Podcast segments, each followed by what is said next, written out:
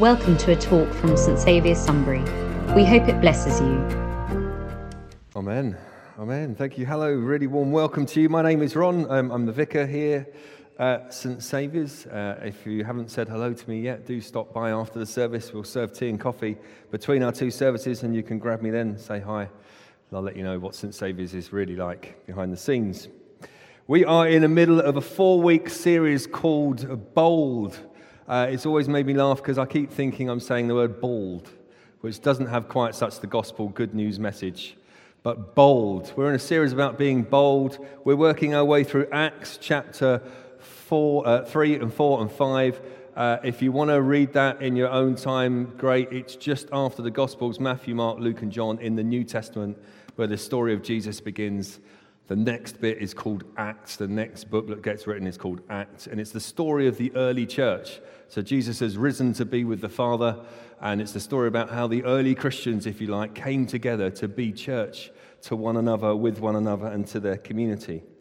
And today I want to talk to you about praying bold prayers. And uh, the key uh, thought for today, if you're taking notes, is anyone taking notes? Just mental notes. I mean, it's a, yeah, there we go. Thank you so much. You know, if you write, I don't know about you, but when I learn and I hear stuff, I like to write some of it down. It tends to reinforce it. I can then go back and uh, either recycle it or, you know, uh, keep it, put it in my pile of other notes to reflect on again. What did you learn last week? Anyone here last week? None of you were here last week. Stuart, it's a dangerous thing to be the only person in the room to put their hands up. Stuart, what did you learn last? No. Uh, I think that last week what you heard Guy saying and what I heard Guy saying was that Jesus only did what he saw the Father doing. And he could do that. He could be bold because he was filled with the Spirit of God, because he was alive with the Spirit of God. And those of you that know Jesus this morning, those of you that have said, have put your faith in Jesus, have put your trust in him for what he's done for us, will know that the Spirit has come to make his home in you, and therefore you can be bold because God actually lives inside of you. He dwells inside your heart, inside your mind, inside your body. So you can be bold because God is with you. Now then, I think the first thing I want you to reflect on is that what you pray for reflects what you believe about God. What you pray for reflects what you believe about God. Do you agree with me? Yes, Ron. What you pray for reflects what you believe about God. Do you agree with me? Yes. Oh, you're such an easy crowd. Uh, you might want to disagree with me. Uh, what you pray for, or what you could say, what you don't pray for, reflects what you believe about God. I'm going to drive this home a little bit if I can. If you don't pray at all, I think that reflects what you believe about God. If you don't pray at all, I think it reflects what you believe about God. There's a little uh, PowerPoint that's going to come up as well behind me. See, the problem for most of us when we don't pray is because we don't believe God answers prayers. Um, and we've got this very small perspective and very me-centered kind of focus on our world and our day-to-day living. We're just focused on me in this little tiny bubble that we, that we live in. If you pray really small prayers... Small prayers inside that small bubble, it probably means that you don't believe that there's a God who answers big prayers. Maybe that's you. If all of your prayers are about me and about the center of your life, bless me, help me, comfort me, be with me, then that reflects the belief that you actually believe God is there for you. He's your personal genie, if you like. Maybe that's the way that you pray at the moment.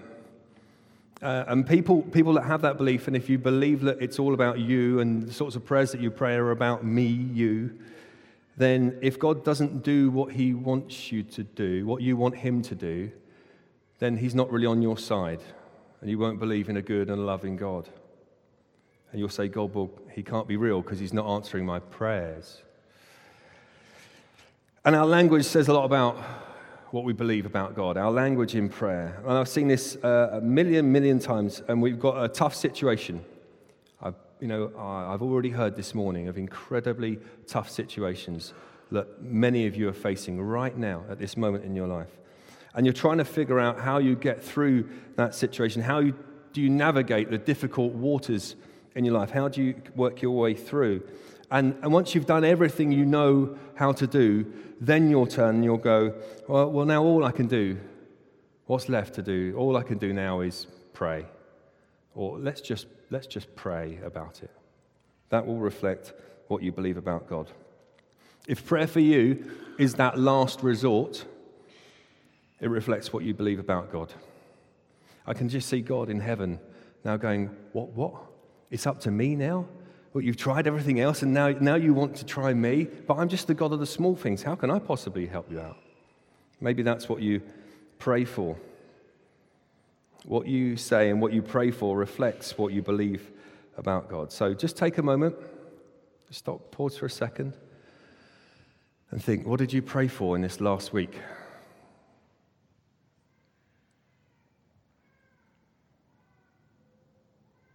And some of you might say, I, I didn't really pray. I don't think I prayed. And that says a lot about what you believe about God. Let's just call it what it is. I didn't really pray. Some of you will say, I can't really remember what I prayed for. That probably also says a lot about your relationship with God too. Some of you will say, well, yeah, I prayed for this, I prayed for that. And so just take a moment, take a moment, stop. What did you pray for in this last week?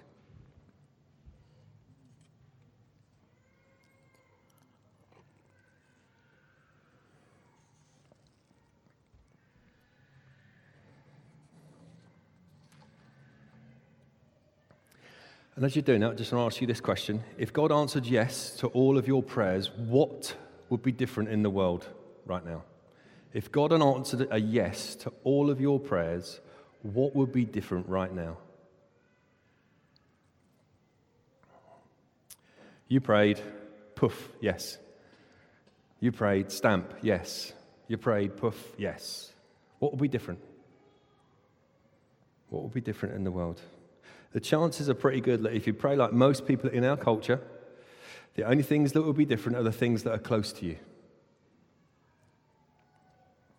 You're praying me-centered prayers. For example, if you're a single lady, you want to get married, you pray the prayer, poof, God suddenly provides you with this on-fire, handsome Christian man who prays for you.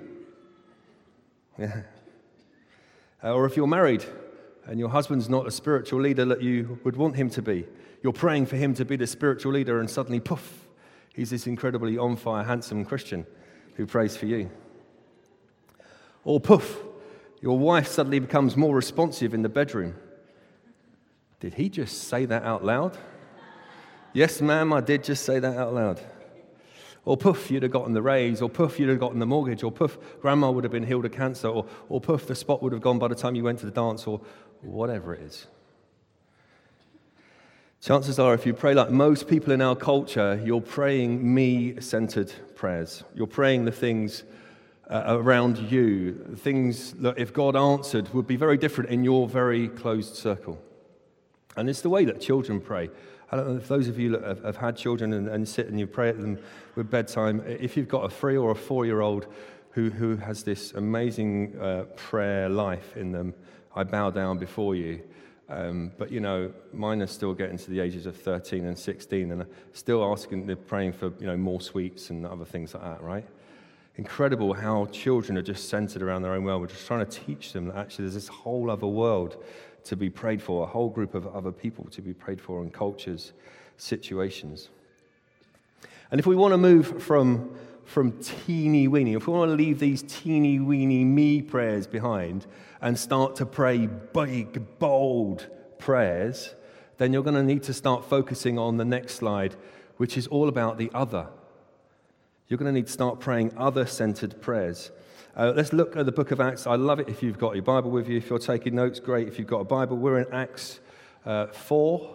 Uh, if you'd like a Bible, I'm sure someone from the hosting team, if you stick your hand up in the air, they will bring a Bible to you. In our church Bibles, it's on page ten ninety-six.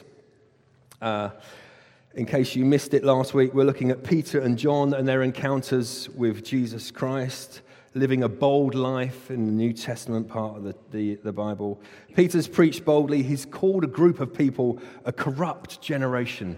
Imagine that, a man in front of you preaching and saying, You're a corrupt generation. Imagine the cheek of the man. Did he just say that? Did he just call us a corrupt generation? That's right. You're a corrupt generation. Imagine that. And this guy, you're saying, this guy, who is this guy? What is he doing telling us that we're a corrupt generation? This is outrageous. But that's what he was saying. He told them, what did he tell them then? He said, in order to not be, uh, leave behind your corruptness, your sickness, your disease, what did he tell them they needed to do? They needed to repent, which means to turn back to God, if you like, repent and be baptized. And we had fifteen people who repented and baptized uh, just a couple of weeks ago. What an awesome service that was. I hope and pray you were able to be with us. Miraculously, that at that moment, as they preached boldly, as they lived a bold life, as they prayed boldly, three thousand people were added to that number. three thousand people gave their life to Jesus there and then. Then they traveled along the road. They came to this guy, a gate called Beautiful, outside the temple. This guy had been lame for forty years. He hadn't been able to walk for forty years. Uh, and so he asked them for, for healing. And they basically, they boldly just say, just pick up your mat and walk. He's been lame for forty years. They just say, pick up your mat and walk. And all of a sudden, miraculously, this guy walks. The religious leaders of the day, they're called the Sanhedrin. Doesn't matter.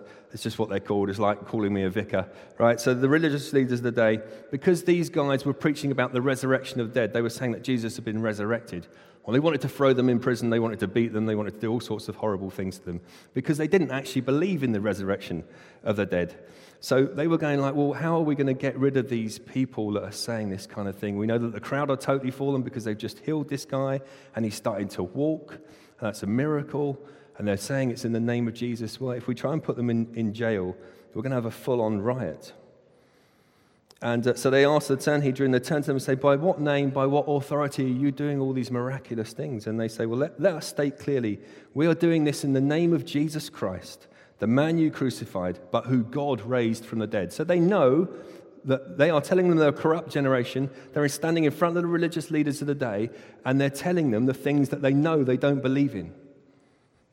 Can you imagine how bold they are being? They are being full-on, full-on, full-on bold.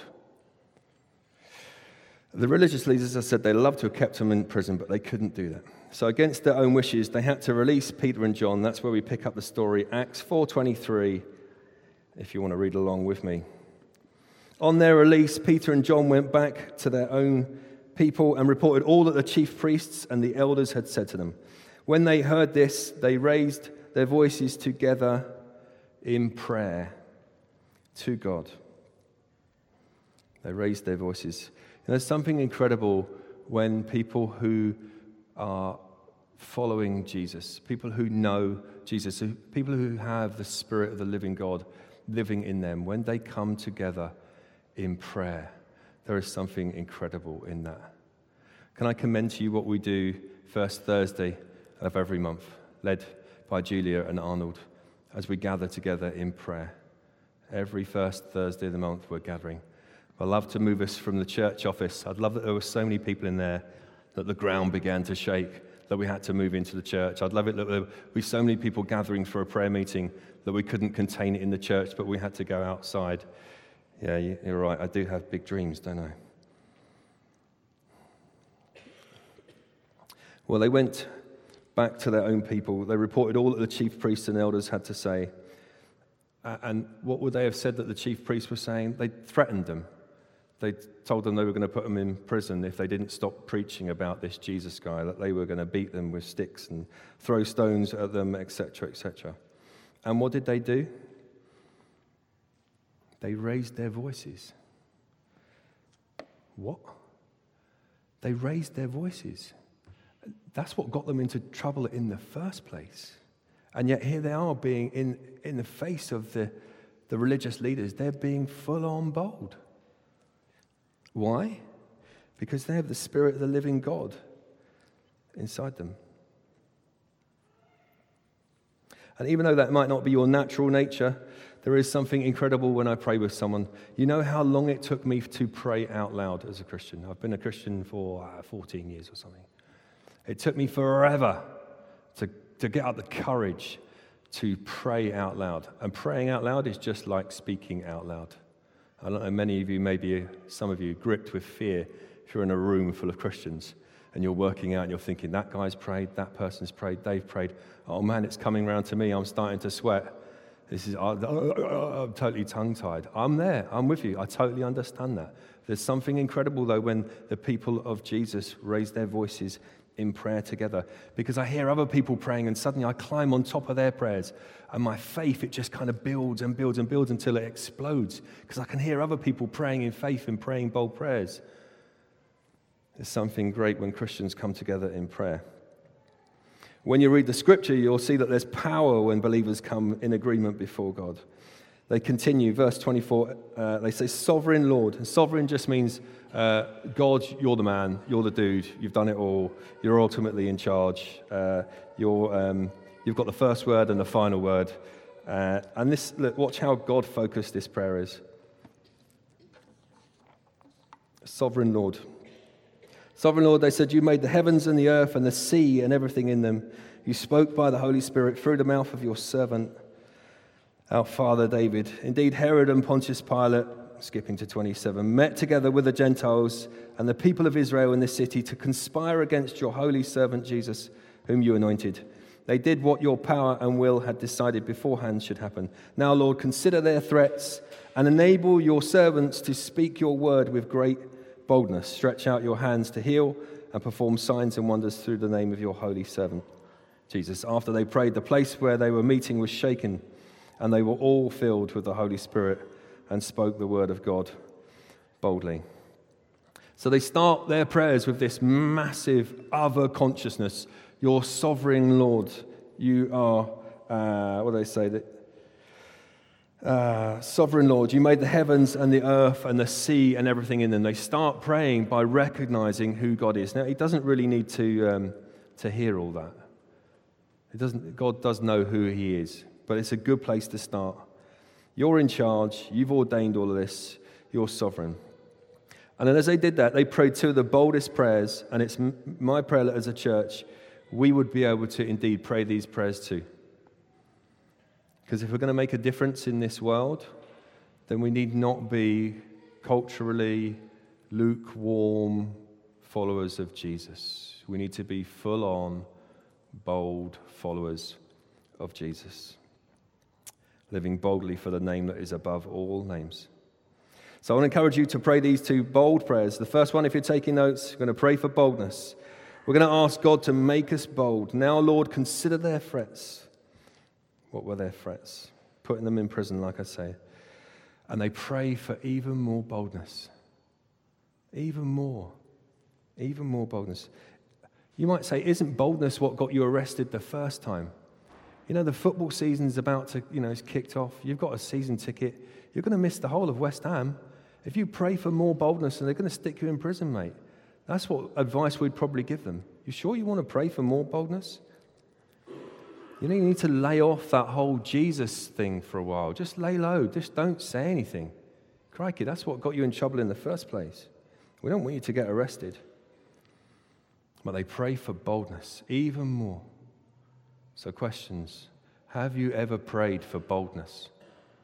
Have you ever done what the first Christians did and prayed for boldness? Most of the people that I spoke to this week, and I said, have you prayed for boldness? And I've spoken to some church leaders. I've spoken to some church leaders in training. And they said, no. Have you, what have you prayed for this week? Struggling to remember what they prayed for. You know, if that's you, it's okay. You're in good company.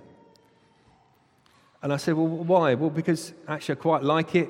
I quite like it where I am. I don't really want God to move too much in power in my life, because if he does some of those things in my life, then, well, things are going to change. So I quite like my comfortable life, so I'm not really going to pray for boldness. Or because, you know, I just haven't thought about it. But typically because being bold isn't for your benefit. It's not really going to benefit you. Being bold, praying bold prayers probably aren't going to benefit you, but they are going to benefit the other. Like I said before, our prayers can be really self-centered. Help, help me get well, what was it? It used to be a grade A, but it's now a grade nine, right? Help me get a grade nine. Help me give a good presentation. Help me get a raise. Help grandma to be healed. Help me get my new car. Help me get a parking spot. Uh, help me get to the meeting on time. In Jesus' name, I pray. Yeah. Mostly self-centered prayers. And when you pray for boldness, which is what I've been doing for a few weeks now as I've been reflecting on these scriptures, you know, God, make me bold. You know what? Guess what? Guess what he did? He made me bold, right? Boldest prayer I ever prayed sixteen years ago as she's lying on an operating theatre, dying in a coma. God, you saved my wife. I'll do anything for you. Don't, don't ever say those words unless you really want to be doing something like standing up in front of a group of people saying you're a corrupt generation and watching their faces turn downcast when you tell them that. God is so real. If you pray an other-centered prayer, you pray, use me today. Use me for your glory. Make me bold. Stir me up. Give me eyes to see other people that are hurting, needs of those around me. Give me a heart sensitive to those people. Give me a prompting of the Spirit to minister to them. You pray and you watch as God will do something incredible in your life for the benefit of the other. And then secondly, um, he, what I'd love to teach us to pray is to pray for miracles. Lord, consider their threats, and then they pray for miracles. Stretch out your hand to heal, perform miraculous signs and wonders through the name of your holy servant, Jesus. They pray big, bold prayers. Heal sick people, raise the dead, help us cast out demons and do miraculous signs. They're praying big, bold prayers. You want to make a, a difference in this world, then pray big and bold prayers. What you pray for reflects what you believe about God. Pray small prayers, you're believing in a small God. A lot of people that I pray with, they're just praying about me. Dear God, thank you for this day. Thank you for this day. I wonder if God's saying, well, you've said that for the last forty-three days, but hey, thank you for this day. God be with me. God be with us. You know, the promises in this Bible says that I will be with you till the very end of the age. God's already promised to be with us. No, it's not a bad prayer, but I'm just saying we don't really need to pray it because God's promised he's going to be with us, and God doesn't lie. Give us traveling mercies, some people say. Give us an easy route, get us there on time. And God's probably saying, you know, put your seatbelt on, drive within the speed limit, chances are you'll get there on time. Ask me something hard. Give me something difficult. Give me something that's so big, so big that when it happens, everyone is going to know that I am the sovereign God. I am in charge. I did that a few weeks ago. There's a young girl in our in our um, community called Ella. I don't know if any of her family are in today. Um, we were having a massive uh, community lunch. We had lots of different agencies in. We had the firemen, we had housing people, with social services, all sorts of people. Had loads of stalls. We had up to about two hundred people eating together, uh, enjoying one another's company, and just we were just being about the hub of the community, just bringing different agencies together and helping people in our community to find answers. And uh, somebody came to me and said, uh, would I mind praying, stopping everything that was happening, and praying for Ella? Ella had been in a car accident. She'd been run over by a motorcycle, um, and she'd been knocked by the motorcycle into the path of an oncoming car and had been dragged by the car for some distance. And she was in hospital with, as you can imagine, the helicopter was called, and when they do that, it's pretty serious, right? She's in hospital, and, well, humanly speaking, everyone's going, that's it, really? You know, she's going to die. And I prayed the boldest prayer I've ever prayed.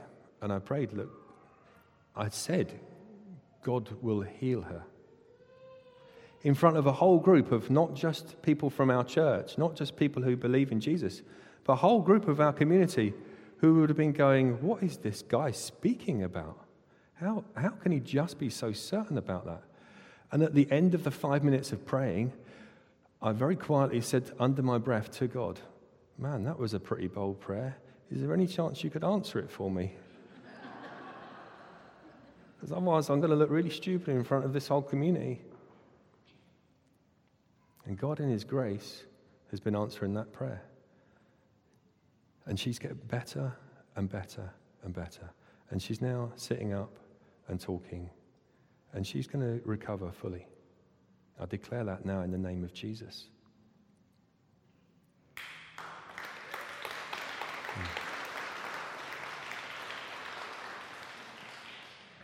And because of that, the family have said, well, there's got to be something in that, right? There's got to be something in that. So grandma's come back to church. Great aunt is wanting to find out more about who this Jesus is that I prayed to, that her great niece would be healed. And the family are, are declaring it, it's the goodness of God, which is just incredible. Thank you, Jesus. Pray bold prayers. Pray bold prayers. Pray bold prayers. What you pray for reflects what you believe about God. And I don't know, uh, maybe even at this stage you're thinking, well, I don't want to do that because I'm going to be disappointed, right? A bit like what I'm praying at the end. Oh, I'm going to look really stupid now in front of all these people, in front of this community. Because maybe God hasn't answered a prayer that you desperately wanted him to answer in the past. Perhaps some healing. Maybe someone that you know that's passed away. Maybe it's just a situation at work. Perhaps it's the way the boss treats you. Maybe it's your neighbor. I don't know. Perhaps it's your kid. You've been praying these prayers, and God hasn't quite answered them in the way. So you don't want to make God look bad. I totally get that. And you give God an escape clause. You know, if it be thy will, if it's your will, God, then uh, please would you do, do that in Jesus' name. And um, so I want you to be with this, with me in this. So what that taught me at the end was just to be bold, to ask, to declare it, to pray for, to have that faith that God will do what he says he will do. Does that mean that God is always going to heal people or solve your situation? No, no, no, it doesn't. I'm not saying that. I'm not saying that at all. If you go back in the, the Old Testament, you'll find that in Joshua ten, Joshua prayed He prayed that the sun would stand still. Joshua ten, read it, believe it. And the sun stood still. I bet Joshua prayed the following day, sun, will you stand still? And guess what? The sun didn't stand still. Sometimes God just doesn't answer the prayers in the way we want him to, expect him to. That does not need to stop us from praying bold prayers. Because, and I'm going to let you into a little secret, because if God doesn't answer that, if God doesn't heal my mum of her sickness right now, if he doesn't touch my brother's life and bring him to the knowledge, the fullness of the life of God, if he doesn't move in my children's life in the way that I want him to, he will still be in charge. My faith is still big enough to go, God, you're in charge. My faith is still big enough to handle it.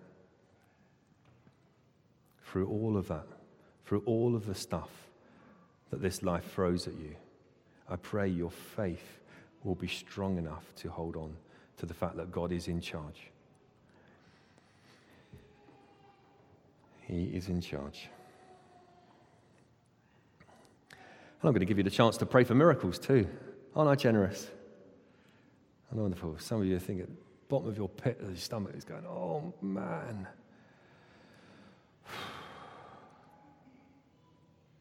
Imagine what life would be like if God answered some really bold prayers, like the prayer I prayed for Ella, that people would come to faith. People who don't know him would declare, who is this Jesus who's healed me? Because that's one of the reasons why we exist, to point people towards the love of God. Because he's going to get all the glory. We're going to be able to say, God showed up, like I'm able to give you testimony this morning about Ella. God showed up, and in a way, God showed off.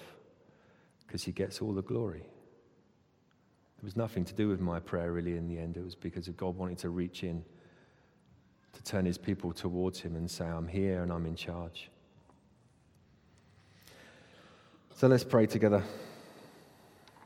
The band are going to come and lead us in a response. Uh, Father, we just ask that you would stir, yeah, come up, come up, guys. We ask that you would stir us to a real deep, growing faith in you. We ask us to help you, help us to pray big and bold prayers, other-centered prayers.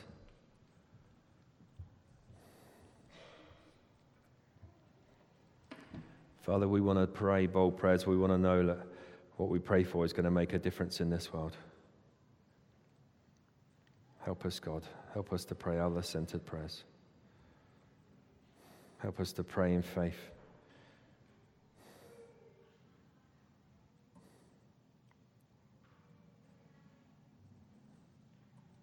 For more information about Saint Saviour's, please visit our website at w w w dot saint saviours sunbury dot org dot u k.